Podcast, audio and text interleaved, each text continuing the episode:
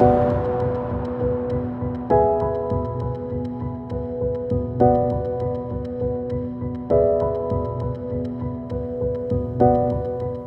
слухаєте «Культ», подкаст про культуру, і сьогодні ми говоримо про простір під час війни. Яким є простір під час війни, як ми його сприймаємо, як він відрізняється від простору мирних часів.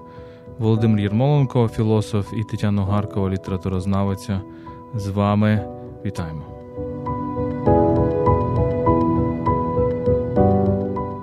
Перш ніж ми почнемо, хочу нагадати, що ви можете нас підтримати на Патреоні, патреон крапка ком слеш культ подкаст. Всі ваші донати йдуть на допомогу ЗСУ, на закупівлю автівок та інших корисних речей. патреон крапка ком слеш культ подкаст.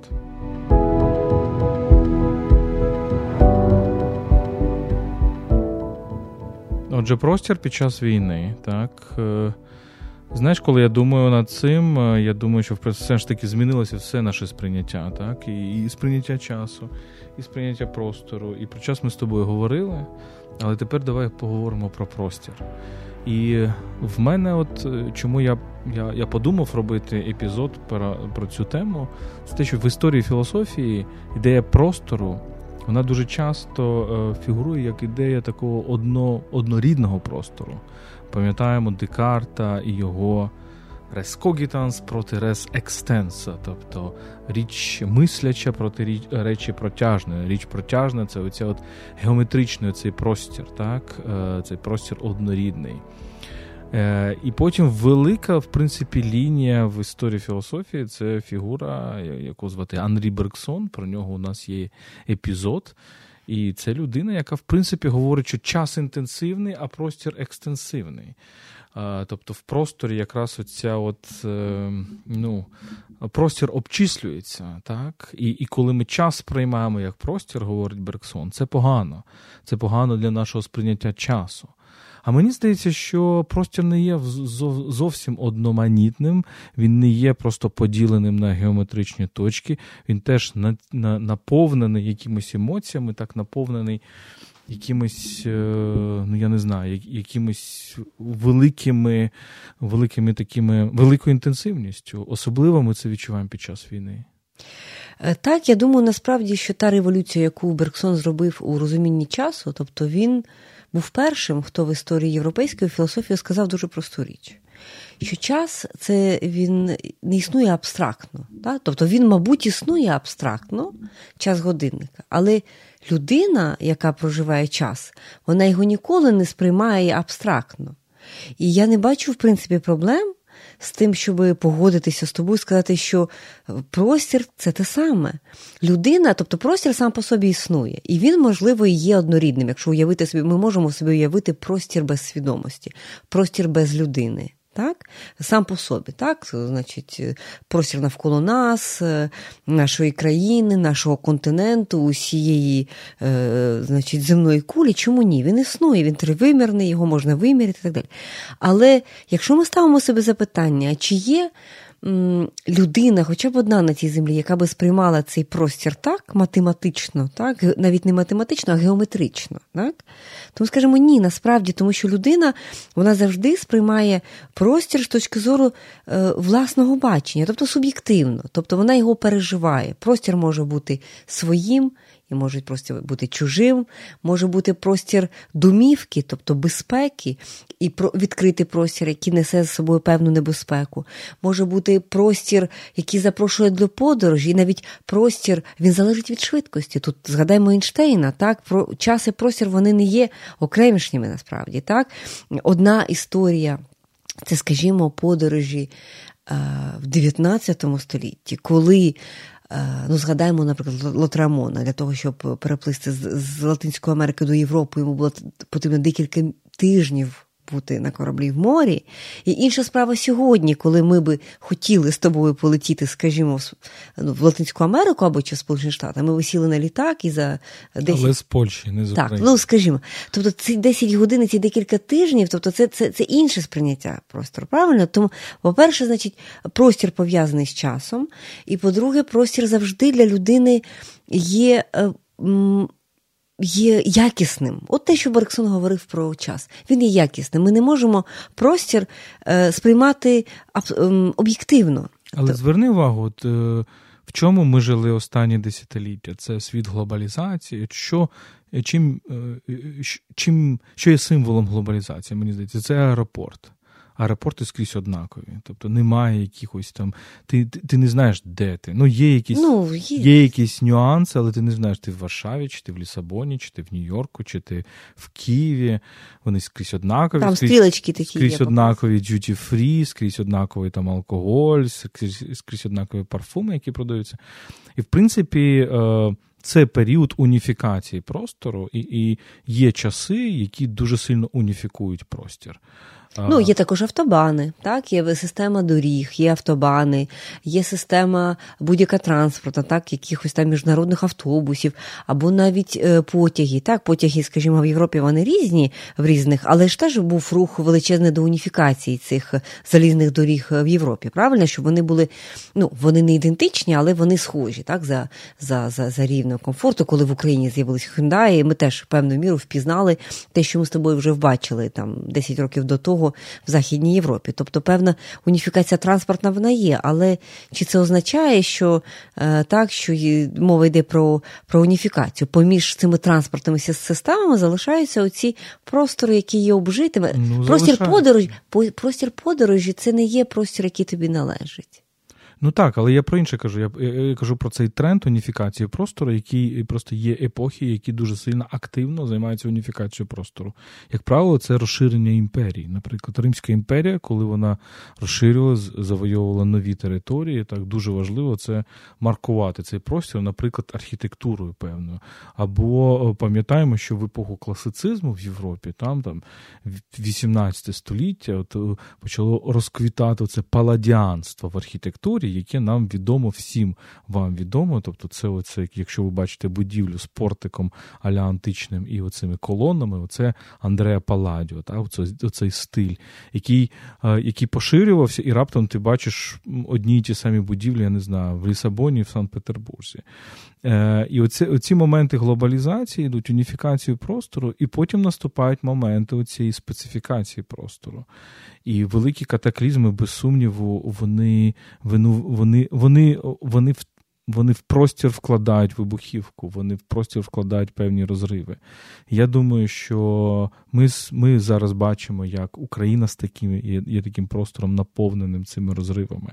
Так, ми з тобою їздимо на, на, на лінію фронту, на, на території близькі до лінії фронту. Це абсолютно інше життя, інший простір, інш, інший пейзаж, ніж, ніж пейзаж там, Києва, чи навіть Дніпра, чи навіть тим більше Львова і так далі. Так, але з іншого боку, цей простір е, трагічно схожий на інші простори, які ми бачили свого часу по телебаченню. Скажімо, коли ми дивилися на те, як знищували систематично Маріуполь, ми пригадували ті, е, ті кадри, які ми бачили, скажімо, м, декілька років до, до того, як знищували Алеппо, наприклад, так, сирійське місто, яке теж так само, і ті самі, е, до речі, злочинці його знищували. Або інші війни, так. Е, звісно, війни є різні в різні різних десятиліттях, але якщо війни відбуваються в, ну, не те, щоб в одному регіоні, а знову ж таки вбивці і техніка, і м, зброя одна та сама, то подеколи і картинки будуть. Та? Оці апокаліптичні пейзажі, ми теж, коли ми їх побачили, ми їх впізнавали. Тобто, дійсно, я би так сказала, що війна, ем, що вона привносить в простір? Так? Вона привносить в простір, в тому числі і величезні розриви між територіями. Тому що, ну от згадай, ще дев'ять років тому, я, наприклад, ще дуже добре пам'ятаю, як ми їздили м, тією частиною Донеччини і Луганщини, яка була не окупована. Так? Я пам'ятаю нашу подорож в Старобільськ, наприклад, в, в Щастя, в Станицю Луганську. Я собі подеколи задаю запитання, а скільки часу потрібно було б сьогодні, щоб туди потрапити? Ну, залишимо питання про те, що через, ну, взагалі, це нереально фізично небезпечно. Але скільки оці невидимі кордони, да? Там немає стіни, насправді немає такої лінії фронту, як такої, тому що вона рухається, але скільки часу? Тобто це цікаво не дивитися на Google Maps. Я подеколи дивлюсь, коли ми їдемо в подорож, я дивлюся, ось мені цікаво, щоб відстань виміряти. Ну, умовно кажучи, від Бахмута до, я не знаю, до Слов'янська. Так? Наприклад, там відстань тридцять кілометрів. Що таке тридцять кілометрів? Ну, це Київ проїхати, от від нас, від Броварів, там проїхати Київ і проїхати виїхати там на той бік Києва. Так, насправді година, так, навіть по, по, по, по, по заторах. А скільки, да, от, якщо це мова йде про цей простір війни, простір війни він, він робить більш непроникним. Не проник. Він не проникне, він як стіна. Її не видно, але вона є. І це, це як інша реальність. І сказати, що це, це не так, це буде неправда. Тобто це якісно інший простір. І тут, якісно інший і простір. Тут питання кордонів. Так? Тобто є, наприклад, Європа розширювалася, Європейський Союз будується на ідеї певного стирання кордонів. Тобто стирання стін. Так? Падіння Берлінської стіни, хоча вона ніколи не падала, але є такі, так, такі, така мета. Метафора стирання цих кордонів. Звичайно, водночас Європа обростала якимось новими кордонами, і ми це, як українці, відчули, коли почалися ці шенгенські, шенгенські візи, і, і подорожувати в Європейський Союз стало складніше. Але ж війна – це навіть не про кордони, це справді про стіну. Стіну, вогняну стіну, стіну трагедій, стіну життів, стіну тіл. Так, який справді робить простір непроникним. І це якраз про те, що, що оця ідея податливого простору, так, прозорого, опанованого простору певною мірою, раціональність, модерність намагається опанувати простір, вона намагається зробити простір проникним. І, і в цьому сенсі, наприклад, велика революція в живописі Ренесансу, з якого, по, по, по суті, починається європейська модерність, з, з його дуже простим меседжем. Якщо існує пряма перспектива, якщо я можу да, бачити аж до горизонту, значить простір є проникним, я можу пройтися ним. Так? Оця ідея, до речі, бачення, так, як ідея проникнення, і з нею є пов'язана ідея домінування. Так, суб'єкта, тобто або раціональності над тим, що є перед його очима, що є перед його поглядом. До речі, в війні так само, так, хто більше бачить, той, той панує. Тому от навіть такі слово, словотвори панування у повітряному просторі. Так, або, наприклад, той аспект цієї війни, яку ми дуже добре знаємо від наших друзів, так, які там на лінії фронту, наскільки важливі дрони, так, оці там коптери, оці мавіки, так, тому що бачити це означає володіти простором, тобто мати можливість уражати цілі. Проникати крізь не проникне. Так, тобто проникати крізь не проникне, крізь, крізь цю пітьму. Так, і от пам'ятаєш, у нас був епізод подкасту про бароко, і часто про це говорили, про, про бароко як, як про антитезу до Ренесансу, в тому сенсі, що бароко – це є епоха темряви, де де-не-де оце виринається світло, так, такі цінне. Ми вже пережили цю епоху блекаутів, коли дійсно така барокова була епоха, так, коли дійсно світла було дуже мало, його постійно бракувало, його було, тобто воно було таке в одиничному, так, воно рідко з'являлося. І насправді, якщо подивитися на, на простір військових дій, ну, там, де відбуваються бойові дії, там теж світла не дуже багато, тобто його дуже мало насправді, тобто таке провалля, на, така якась стіна. І отут проблема бачить, той, хто бачить, той бачить якби і свою дію, так, і, і, і бачить свою ціль, і бачить свою стратегію насправді, так, тобто він проникає в простір іншого. І очевидно, от це, це враження, щоб резюмувати те, що ти почав говорити, що дійсно дуже часто е, такі є враження, що коли ми подорожуємо поміж часом, простором, де є все-таки відносний мир, який очевидно, будь-який момент може бути порушений, і просторами, де відбуваються військові дії, це таке враження, що це різні країни, різні планети навіть, да? Тому що там по-іншому йде час, по-іншому переживається простір. Давай також поговоримо про те, як людина почуває себе в просторі, так? Як вона себе почуває в просторі, очевидно, війна, це означає, що це простір, людина інстинктивно, це вже така звичка, починає оцінювати з точки зору небезпеки. Правила двох стін, так, всі українці це знають, що треба відчувати шкірою, так, що треба бути поміж двох стін, так, оці open-офіси, open-спейси, які були такі модні останні десятиліття до, до, власне, військових дій, вони втратили актуальність, тому що людина сучасна, сучасна людина в країні, яка воює, почуває себе як мінімум незатишно в open-спейсі і там, де багато скла, навіть якщо немає, а тим більше себе незатишно почуває, якщо там почалася повітряна тривога, тому що відразу починає програвати такі сценарії, а що буде, якщо раптом десь тут хоча б неподалік щось прилетить. Тобто це небезпека. Треба якби ховатися, ховатися за стіни, за подвійні, потрійні стіни, так? Ховатися в цьому лабіринті, ховатися в місті, так? Якось так. Так, мабуть, одна з, один із таких... Е- як би це сказати, недоречних архітектурних форм, яку ми з тобою бачили, це на Салтівці скляна будівля місцевого ЦНАПу. Парадоксально, що Салтівка це район, ну, Салтівка це район Харкова, мабуть, всі вже знають, один із найбільш постраждалих, і ти бачиш ці багатоповерхівки, шістнадцятиповерхівки білі бага, з багатьма цими під'їздами, які перетворилися на чорні, деякі з них зруйновані, і тут оця скляна архітектура. Так? Тобто те, що ми вважали якби апофеозом прогресу, мабуть, зараз ми по-іншому сприймаємо це. Але зверни увагу, що ми про це рефлексували в перші дні, навіть перші тижні цієї великої війни, і потім ми це почали розуміти, коли ми почали подорожувати з зонами бойових дій або зонами, Де, які, де, де були бойові дії, і говорити з людьми.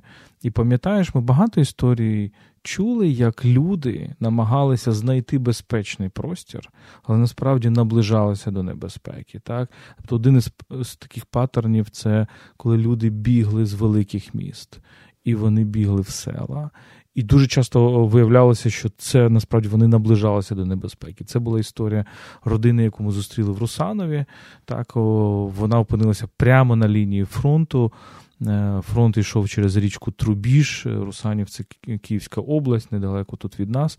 От, і, і ці люди втекли з Броварів, тобто вони наші сусіди. Якби вони залишалися в Броварах, до Броварів, в принципі, війна не дійшла. Вона, вона зупинилася чотири кілометри від, від Броварів, а там вони опинилися просто над їхніми головами, йшла, йшли артилерійські бої, бо у них був будинок прямо біля річки, росіяни стояли на одному березі, а українці на іншому. Ти знаєш, я думаю, так, це, це правда, але тут ще є випадок, який грає роль. Очевидно, ніхто на початку війни не знав напрямку руху російських військ, і якби, якби знали, що це буде з півночі і зі сходу, які, які саме маршрути, можливо, тоді інші люди, які поїхали в такі само села, але по інший бік, так, вони навпаки опинилися поза Києвом, і, можливо, їм було... Я, я про це і кажу, що простір от якраз перестав бути однорідним, так? так. Тобто простір діл це одне дуже схожі села, але одне виявляється, що воно, воно тебе рятує, а інше виявляється, що це пастка, так? Або, або схожі будинки. Ми дуже багато історій бачили, коли один будинок прилетіло, а в сусідній будинок зовсім не прилетіло нічого. І, на щастя, там всі залишилися живі. І дивись ще один приклад. Окрім цих безпосередніх військових дій, те, що почалося десятого жовтня в Україні, так, коли почалися ці систематичні ракетні обстріли, з плином часу, десь за декілька тижнів, так, місяців, люди зорієнтувалися приблизно, куди переважна більшість цих ударів приходиться в їхньому місті. Так? Це, як правило, великі енергетичні об'єкти, і є люди, яким ну, не пощастило, вони ближче живуть, їхні квартири, їхні будівлі, домівки розташовані ближче. І вони, відповідно, відчувають себе геть по-іншому, аніж люди, які живуть в такій самій квартирі, в такому самому місті, але просто на більшій відстані від такого, скажімо, енергетичного там якогось там критична інфраструктура і так далі. І коли і це, до речі, трапляється ж не один раз і не два, як правило, ці удари, вони по, по і відповідно оцей присутність цього об'єкта, вона змінює сприйняття простору, тому що я думаю, що люди, які живуть біля таких об'єктів, вони швидше реагують на, на, на ну, якби на, на тривоги, вони, можливо, більше схильні до того, щоб спускатися в якісь укриття або там в метро, ну, залежно від ситуації. Тобто, вони розуміють, що це, що небезпека є реальною. Інші люди, які ну, з досвіду емпірично виводять, що біля них немає таких об'єктів, так, вони спокійніше себе почувають. Тобто, оцей наближеність до цих магнітів небезпеки. Да? От є в кожному місті є, і це незалежно, до речі, це буде захід країни, схід країни.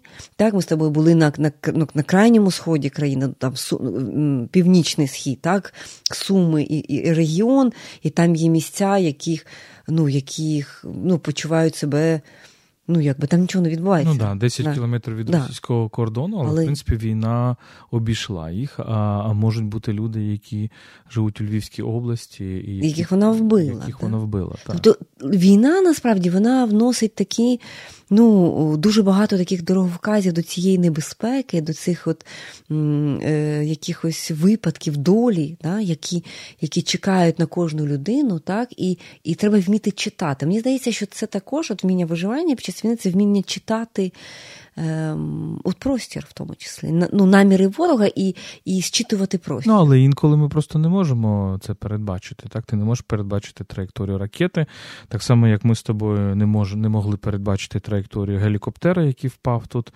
скільки там, триста-чотириста метрів від нас, так? Е- А він міг би впасти і на наш, на наш будинок.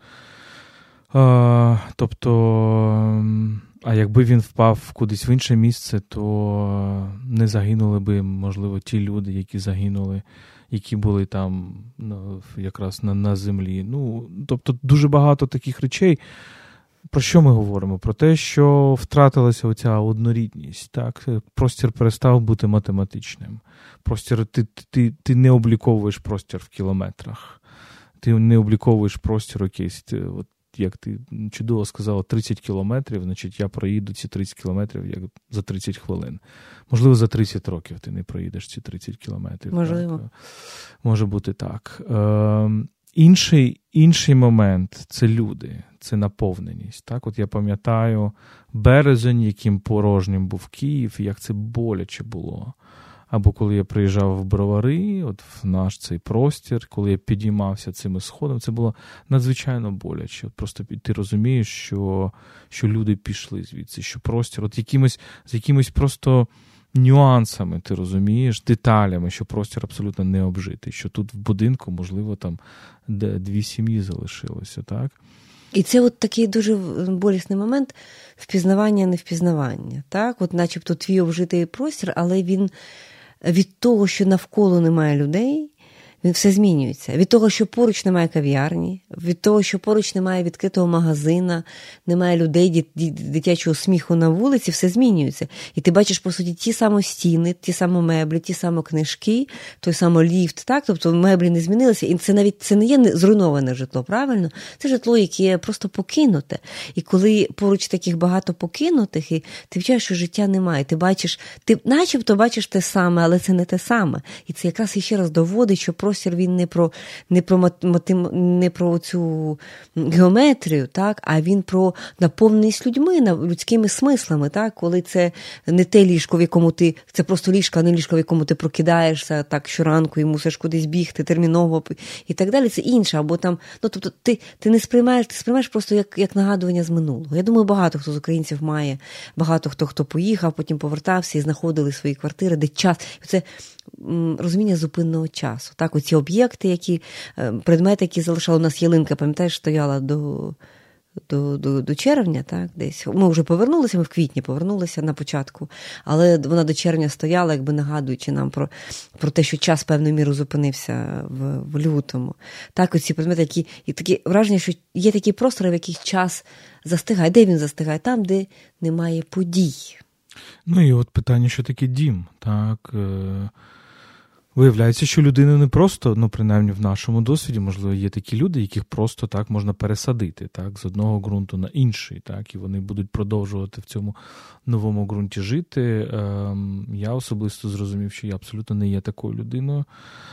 Тобто, що таке дім? Це, це оцей простір, який є продовженням твого тіла, так, тобто оці, я не знаю, п'ятдесят квадратних метрів, сімдесят квадратних метрів тебе, так, певною мірою.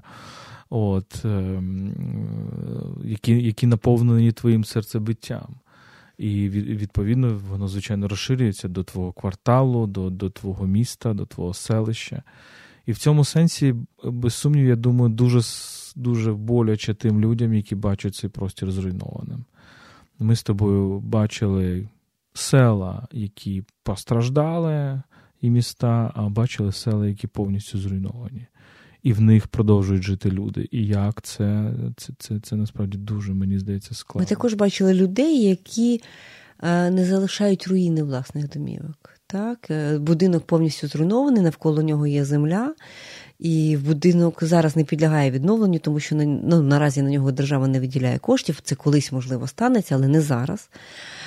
У родини немає грошей, коштів для того, щоб самостійно відновлювати. І... Але люди не залишають. От цікаво, що І це не в одному місці ми бачили. Люди не залишають такі місця часто. Вони от навколо тох, да, вони посадили огірочки навколо, так? Тобто є город, або, або як ми бачили з тобою... В Мощині бачили, да, так? Зруйновані да. будівлі і люди... Або квіти, пам'ятаєш, в Макарові, так, здається, оця, оця будівля з піаніно, видно піаніно, тобто будівля повністю згоріла, піаніно згоріло, все згоріло, а навколо нього такі доглянуті квіти. Це про що? Це про те, що люди залишаються з своїми будинками, як з пораненими, пораненими друзями або членами родини. І ось та виставка, ми нещодавно з тобою були в Дніпрі, там була виставка в Центрі сучасного мистецтва харківського художника, е- нагадаю, як його... Костянтин На... Зоркін. Зоркін, так, Костянтин Зоркін, дякую. І е, оця абсолютно фантастична метафора, яку він запропонував, така інсталяція,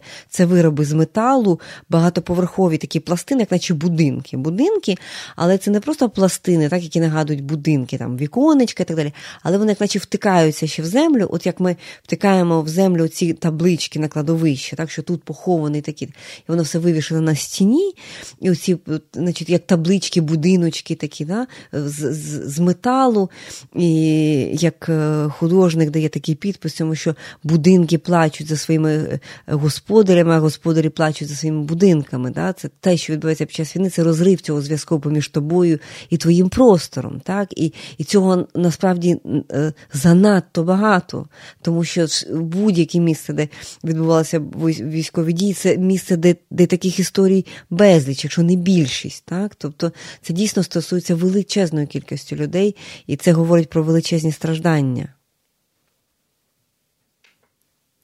І повертаючись до цієї ідеї непроникності простору, так, от такої густини простору, так, сюди ж можна віднести подорожі, так.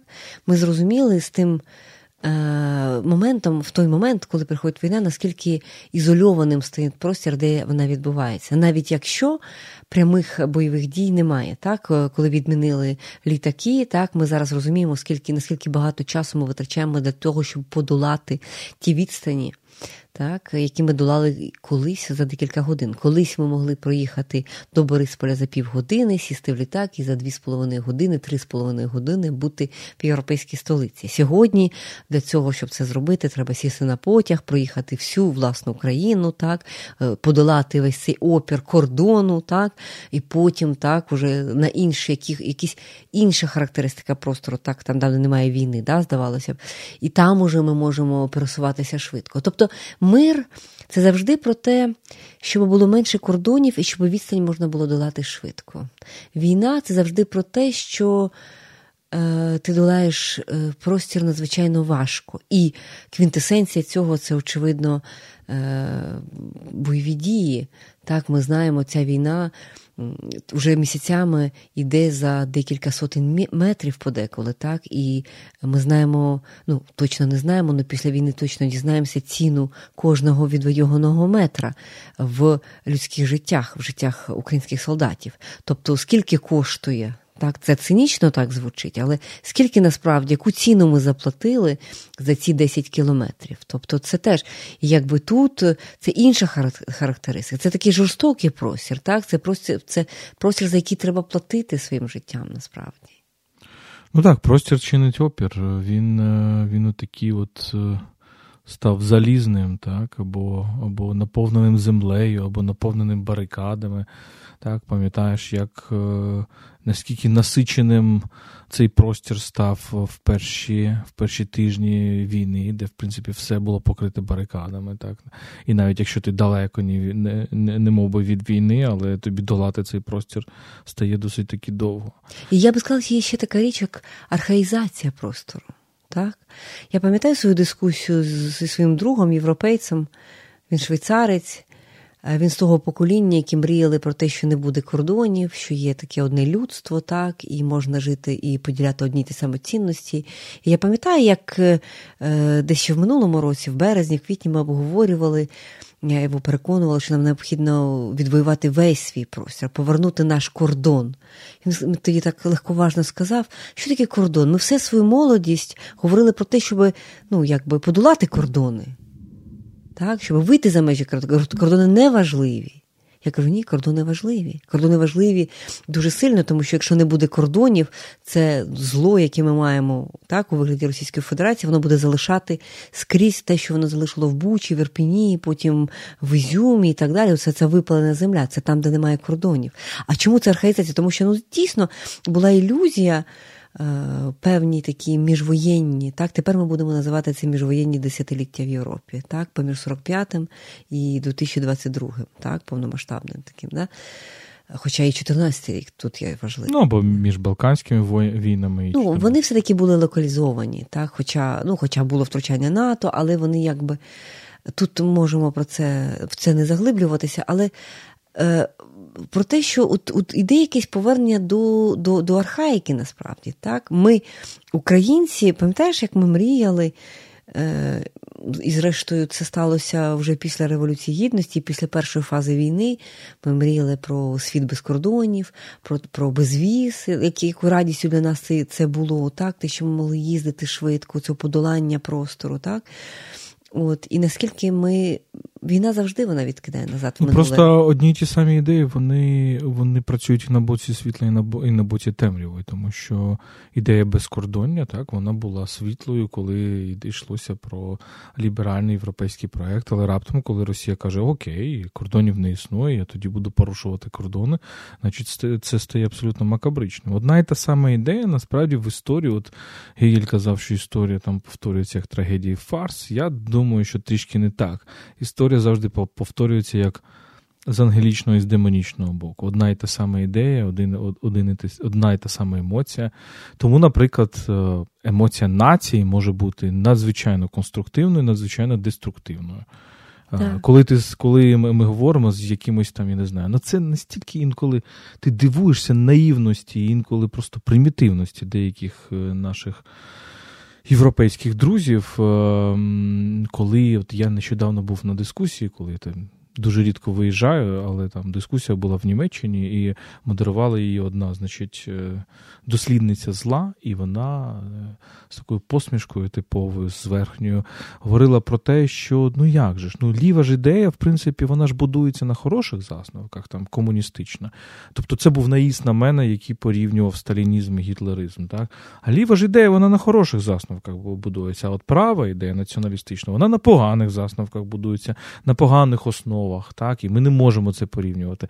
Це, це настільки такий якийсь Наїв. наївняк, тому що і ліва ідея, вони будуються на ідеї певної солідарності групи. Чи то нації, чи то, я не знаю, пролетаріату, чи ще якоїсь. І, і, звичайно, вони певний момент деградують, вони перетворюються на свою протилежність. Можуть так бути. І саме тому для деяких наших там західних друзів незрозуміло, як ідея нації, яку вони ідентифікують з фашизмом і нацизмом, як вона може бути гуманістичною. Так. Але повертаючись до, до простору, так? От ідея кордону, вона може бути і порушення якби прозорості кордону. Якщо вона будується на принципі свободи і кооперації, як, наприклад, всередині ЄС, так, свобода переміщення осіб, послуг, фінансів і так далі, це одна справа. А інша справа, коли ідея порушення кордону, так, зникнення кордону, як у випадку з Російською Федерацією, вона будується на ідеї домінування, так, на ідеї того, що я тут господар в цьому регіоні, я маю право порушувати кордони України, Грузії, Молдови і так далі, так. Домінування, тобто оця, це, це, це, в ім'я чого це робиться, і це змінює абсолютно забарвлення цього порушення кордону. Ну, так, коли цього... це рух не назустріч, знову ж таки, так, коли рух назустріч обох сторін, то простір стає податливим, простір розкривається тобі, так? Простір стає простішим, коли обидві сторони хочуть, а коли це хоче тільки одна, то, звичайно, інша буде чинити опір. Але зверни увагу, що в епохах теж, от ми говоримо про цей ритм епох, так? Є епохи, які хочуть цієї однорідності простору. Так ми говорили з тобою про Ренесанс. Таки, от, якщо порівняти ренесансну оцю перспективу Брунеллески, і, наприклад, простір ікон, простір середньовічного живопису. Він абсолютно непроникний. По-перше, там, от я завжди себе ловив, звичайно, там немає прямої перспективи на іконах, там є там деякі дослідники вважають, що там є обернена перспектива, тобто не я дивлюсь на світ, а Бог дивиться на мене. Це теж дуже цікаво, але мене навіть інше цікавить, наскільки там багато непроникного, нездоланного простору, так? Тобто на, на середньовічному живописі або іконописі цей простір, ти завжди бачиш якісь, якісь будівлі нездоланні, так? Або якісь, якісь гори. Це те, що ущільнює простір, що не дає тобі легко ним пересуватися, що не дає тобі легко бачити. Інший приклад я би навів, абсолютно можливо, ну трошки з іншої сфери, це є у Брейгеля прекрасна картина «Навернення Савла», так? Тобто «Навернення Павла». І, і це дуже важливий сюжет. Так? Є відома дуже картина Караваджо, де ми бачимо цього Савла, який падає з коня. Так? А у Брейгеля це гірська подорож. Так? І десь там, тобто він абсолютно, ця подія, яка фактично перевертає історію християнства, народжується апостол Пав, Павло, так, вона, він же ж в Дамаску на нього, значить, він падає з коня, і у нього, він повністю перетворюється з, з людини, яка переслідує християн, на головного, власне, проповідника. Так ось там десь ми бачимо якусь процесію в горах, тобто таке враження, що люди долають дуже складний простір, і там десь в кутку, дуже далеко на задньому плані, ми бачимо те, що відбувається. Так?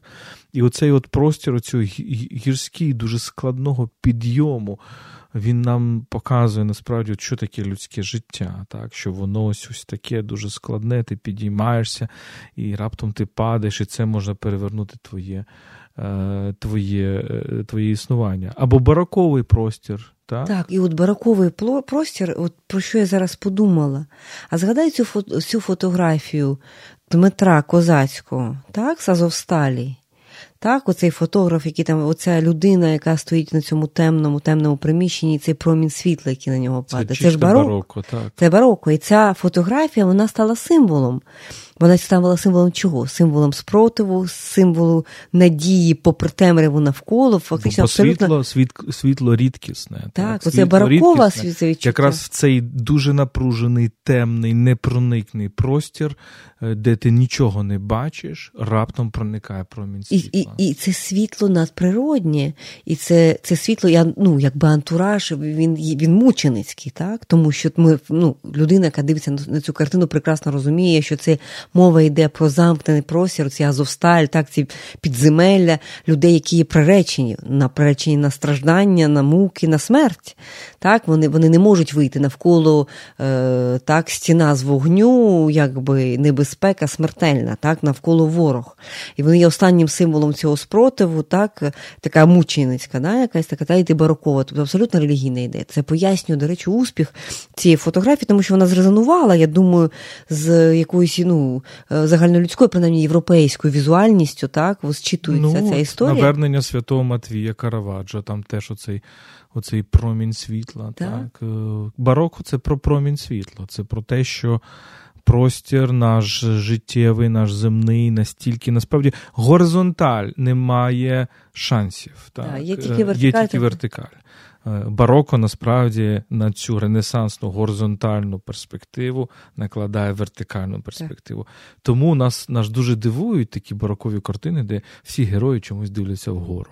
А тому, що це єдине місце, коли, куди вони можуть дивитися, куди їм цікаво дивитися, куди їх життя покликає дивитися. Бароко – це дуже трагічна епоха. Це, це епоха постійних воєн, релігійних воєн, особливо тридцятилітня війна, яка фактично була першою справжньою світовою війною в Європі. Так, ось такі. А потім, а потім приходить знову просвітництво з цим Людовік чотирнадцятий, цим Версалем, де, де все геометризовано, де навіть дерева стають геометричними, так? де їх дерева підстрижені так, щоб нагадувати геометричні фігури. Знову ж таки, світ має будуватися за законами математики, тобто ти віднаходиш якусь формулу магічну, і вона пояснює все. І ти опановуєш цей простір. Простір не чинить опір, він не сперечається, він дає себе е, обс... підстригти, так, як, як так. ці дерева. І ще одна характеристика простору, яку треба враховувати під час війни, це ландшафт. Так, ми вже звикли в таких воєнних сводках чути про те, коли там були військові дії в Херсоні, в області, про те, що чому так погано, чи тому так повільно просувалися українські війська, тому що там відкритий простір. Так, відкритий простір – це те, що не сприяє, не сприяє війні, так, тому що на відкритому, відкритому просторі тебе дуже видно, тебе легко зупинити. От дуже багато тоді дискутувалося про складнощі ведення бою, військових дій в відкритому просторі, яким є величезна кількість, величезна частина півдня України, так, і наскільки простіше це робити, скажімо, в Харківській області, де це ліси, так, де, де є усі посадки, де є ці нерівні місця, да, і наскільки ми звертаємо увагу на, на підвищення. От зараз ми говоримо про Бахмут, який все ще тримається. І одна з причин, чому він тримається, тому що отой берег, якби правий, на якому українські війська все ще є, він трохи вищий за лівий, тобто вони, відповідно, можуть, якби, мають певну перевагу. Да? Тобто оця... Але це послід... цікаво, тому що, в принципі, знаючи нашу географію, навпаки, сам факт того, що у нас відкритий степовий простір, так, робив нас незахищеними і робив оцей...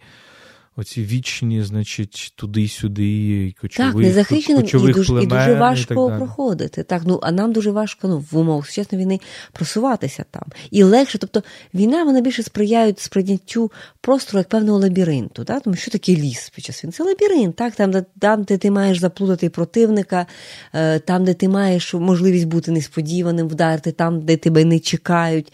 Тому ця ідея маскування, так, власне, от, от, от такого лабіринту заплутаного просто. Заплутати треба ворога, так, і коли це вдається, це добре. Тому це не, не сади Людовіка чотирнадцятого, де вони про, про, про, ну, можна продивитися так по горизонталі його там до самого кінця, і ці дерева або там кущі правильно підстрижені, вони йдуть як під ниточкою, такі вибудовані. Це якраз м, такий простір розумності, раціональності, який е, не може бути простором. Він, він не, не створений для того, щоб бути простором війни. Так? Простір війни – це простір лісу, заплутаності, усього, я б сказала, англійського саду, а не французького. Ну, гоф, гофманівський, так, простір, де ти можеш, пересуваючись, насправді, опинятися в абсолютно інших світах, в якихось магічних світах, ти можеш опинитися в В пеклі, так? Це дантівський простір.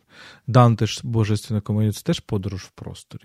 Але виявляється, що в цьому просторі ти опиняєшся в потойбіччі, ти опиняєшся в, в пеклі, в чистилищі і так далі. Так? Тобто це такий простір, де в тебе, в принципі, вибір між різними формами вічного життя або вічної смерті. Да, і простір залишається небезпечним дуже довго після. От війна як його трансформує. Простір там, де щось відбувалося, де відбувалися військові дії, він ще дов, дуже довго буде небезпечним. Ми з тобою це бачили, так? Це проблема мінування, так? Коли ти їдеш по дорозі і на дорозі все ще ок, так? Але ти прекрасно знаєш, що пів крока десь на узбіччя, і, і ти ніколи не знаєш, чи є там вибухівка чи ні. І так буде ще довго. Тобто ця дорога, видимість, це так, але навколо тебе завжди буде читувати небезпека. Це може тривати місяцями, роками і десятиліттями, насправді, так? Тому що це є величезне. І от і оце розуміння великої частини території, яка стала небезпечною для життя, так? Це теж те, що залишає по собі ця війна. Ми розуміємо, що е, формальне, скажімо так, ну не формальне, але якби відвоювання цієї території, той факт, що там будуть українські прапори, так, ще абсолютно не гарантує на перших порах, принаймні, спокійного, так, життя, насправді. Тому що це ще буде, оце боротьба, власне, з очищенням цього простору від, від, від слідів. Їх буде багато. Ти знаєш, можливо, на завершення у нас на обкладинці Пікассо і Герніка, і мені здається, от що ми не розуміли от в останні десятиліття, і цей, можливо, західний світ теж, який, в принципі, створив з цього авангарду, кубізму, там, футуризму, певний такий канон, так, тобто це вже класики, там, я знаю, Пікассо, Марінетті, там, Дюшан, там, я не знаю, Сальвадор Далі, Рене Магрі, ну, це, це вже інша історія, Пауль Клей, Пауль Клей і так далі. Але ж що вони відчули, ці художники? Вони ж відчули велику деформацію простору. Оце ж робота з простором, оці деформовані тіла, вони ж не, не просто так були. Тобто, все ж таки пам'ятаємо, що авангард народжувався, ну, в тисяча дев'ятсот десятих роках. Уже відчувалося, що буде велика війна. Уже вона десь йшла, оці імперіалістичні війни кінця дев'ятнадцятого, початку двадцятого століття, оці великі геноциди в Африці, вони вже йшли. Оце, оце був світ наповнений цим відчуттям великого вибуху, великого розріз, розрізаності тіл, так? Тому що, мабуть, найважливіше, найважливіший вираз простору для нас – це наше тіло. Це, це наша просторова проекція, так? Тому що саме, коли ми говоримо про безпечний чи небезпечний простір, ми говоримо, в принципі, про те, де перебуває наше тіло, так? Або, або тіло наших, тіла наших рідних людей. І оця деформація, вона насправді була відчаєм. Вона дуже, мені здається, це була так, такий крик, так? Це крик Мунка, чи це крик якісь, якихось інших. І тому ми сприймаємо от Герніку, Пікассо як, мабуть, найбільш адекватно зараз картину про, про, про трагедію, так? Про війну, про бомбардування і так далі. Тому що він уже знайшов ту мову, якою він це висловив тоді, коли це сталося. Угу. Так? Тобто це знов, знову ж таки не авангард, оце, це, знову ж таки, це, це зовсім не от про ці гламурні всякі виставки і дорогі мільйонні аукціони. Це абсолютно про інше, я думаю. Це про нове бачення реальності, можливо, частково, дійсно, перевчуття такої великої історичної катастрофи, якою була Перша світова війна. А можливо, пошук якогось ескапізму і пошук чогось поза тим простором, який нам є даним. Так, от в кубізмі багато говоримо про динамічну перспективу, про бачення речей під багатьма кутами зору. Одночасно саме це дає оце викривлення, так, якесь повне бачення реальності. Там багато, насправді, може бути, може бути історій. І, і дійсно, я думаю, і, і та війна, і, і ця війна теж, вона нас приведе до нового розуміння простору, і це буде видно і в візуальних мистецтвах, це точно буде видно в кінематографі.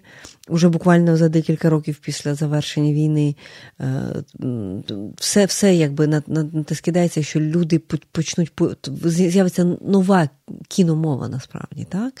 Нові слова. Ну і новий так? простір. І, можливо, і простір. можливо вже... І нове ставлення, головним чином, да, до простору. Можливо, вже зовсім на завершення, ти знаєш, раптом от, ти заговорила про, про цю різність перспектив, і, і у мене перед очами картини Малевича, особливо ці пізній його період, ти пам'ятаєш, оці лінії горизонту, так, порожні, просто різнокольорові лінії горизонту. І тут ти відчуваєш насправді у Малевича, який пише ці картини в тридцятих роках, в тому числі, і, можливо, деякі спровоковані Голодомором, ти відчуваєш, як трагічна і жахлива пряма лінія. От, от, от чому абсолютно Кандинський і Малевич для мене абсолютно різні фігури, тому що мені здається, що для Кандинського оцей весь абстрактний, абстрактні форми, це була така форма гри, певно, інтелектуальна. Це пошук був. А, а для Малевича це спочатку пошук релігії, а потім все ж таки цей пізній період, це теж якісь крики, якісь відчаї, тому що що він малює? Він малює порожні поля, де немає людей. Де, де, де немає людей, або люди без облич, або люди без рук і так далі. І це як, наприклад, оті е, знімки, фотографії, сателіти з Мар'їнки, що таке оцей відкритий горизонт. Це також там, де не залишається жодної будівлі, жодної людини, як це було у Малевича. А от сьогодні, пам'ятаєш ці знімки, да? Мар'їнка, якої немає, немає жодної, тобто все стесано до, до фундамента. Та? От такими, на жаль, вже є багато з українських сел і селищ. Ну, це перетвор... перетворення, це дуже-дуже важливо, так? Перетворення міста на пряму лінію, або селища на пряму лінію, так? На лінію, коли, коли, коли, коли будівлі метафора навіть сходять, сходять да, до фундамента. І дерева. да, які втрачають, які теж через ці снаряди вони втрачають свою форму, так, це обламані гілки, поранені, як руки, да, такі поранені, їх все менше, вони все нижче і нижче з кожним новим пострілом, з кожним новим влучанням, так, і ми з тобою теж бачили дерева, які під корінь, так, якби ну, прострелені під корінь уже. І, звичайно, людські тіла, вивернуті, розтрощені, з вирваними частинами тіла, так, тобто це все, оці деформація людського тіла, знову ж таки, для нас є знов, абсолютно не грою зараз. Це, це зовсім не гра в форму, можливо, одне з, з можливо, одне з теж з естетик можливих, які можуть вирости з цієї війни, це певне повернення до, до, до пошуку краси людського тіла, таким, яким воно є до цього болю, до цієї деформації. А можливо, навпаки, це спосіб бачити цю красу в цій деформації. Я думаю, буде і те, і те. Буде і те, і те. І щоб завершити на позитиві, все-таки, мені здається, що, що також показує війна, що люди здатні, це як у, у Пруста, насправді, з цією Мадленкою і там іншими речами. Там люди здатні відтворити, люди, які тікають зі своїх домівок, які втрачають своїх друзів, домі, свої домівки, так як втрачають членів родини. Пам'ятаєш, люди забрали часто якісь невеличкі речі, чи то чашку, хтось ще, щось знайоме, якийсь знайомий предмет, так? Який е, був чи не єдиною річчю, так, яку, яку, яку вони зберегли з власної домівки. І в найкращому випадку це також часто стається. Їм вдається відбудувати життя з нуля в іншій локації, в іншому місті, в іншому місті, подеколи за кордоном, от якби навколо цього предмету, навколо цієї чашки, так, як у Пруста, так, навколо цієї чашки чаю, так, і цієї тістечка Мадленки, так, він вибудовує, розкручує увесь світ свого дитинства. Так само люди навколо цієї чашки старого сервізу з дому, якого вже немає, але чашка врятована. Навколо цієї чашки теж можна відбудувати новий світ, так, який буде також твоїм власним новим світом. Так, тобто простір як немовля, так, які ми беремо з собою і яке виростає в потім живу істоту. Це був подкаст «Культ» і наш епізод про простір під час війни. Тетяна Гаркова і Володимир Єрмоленко були з вами.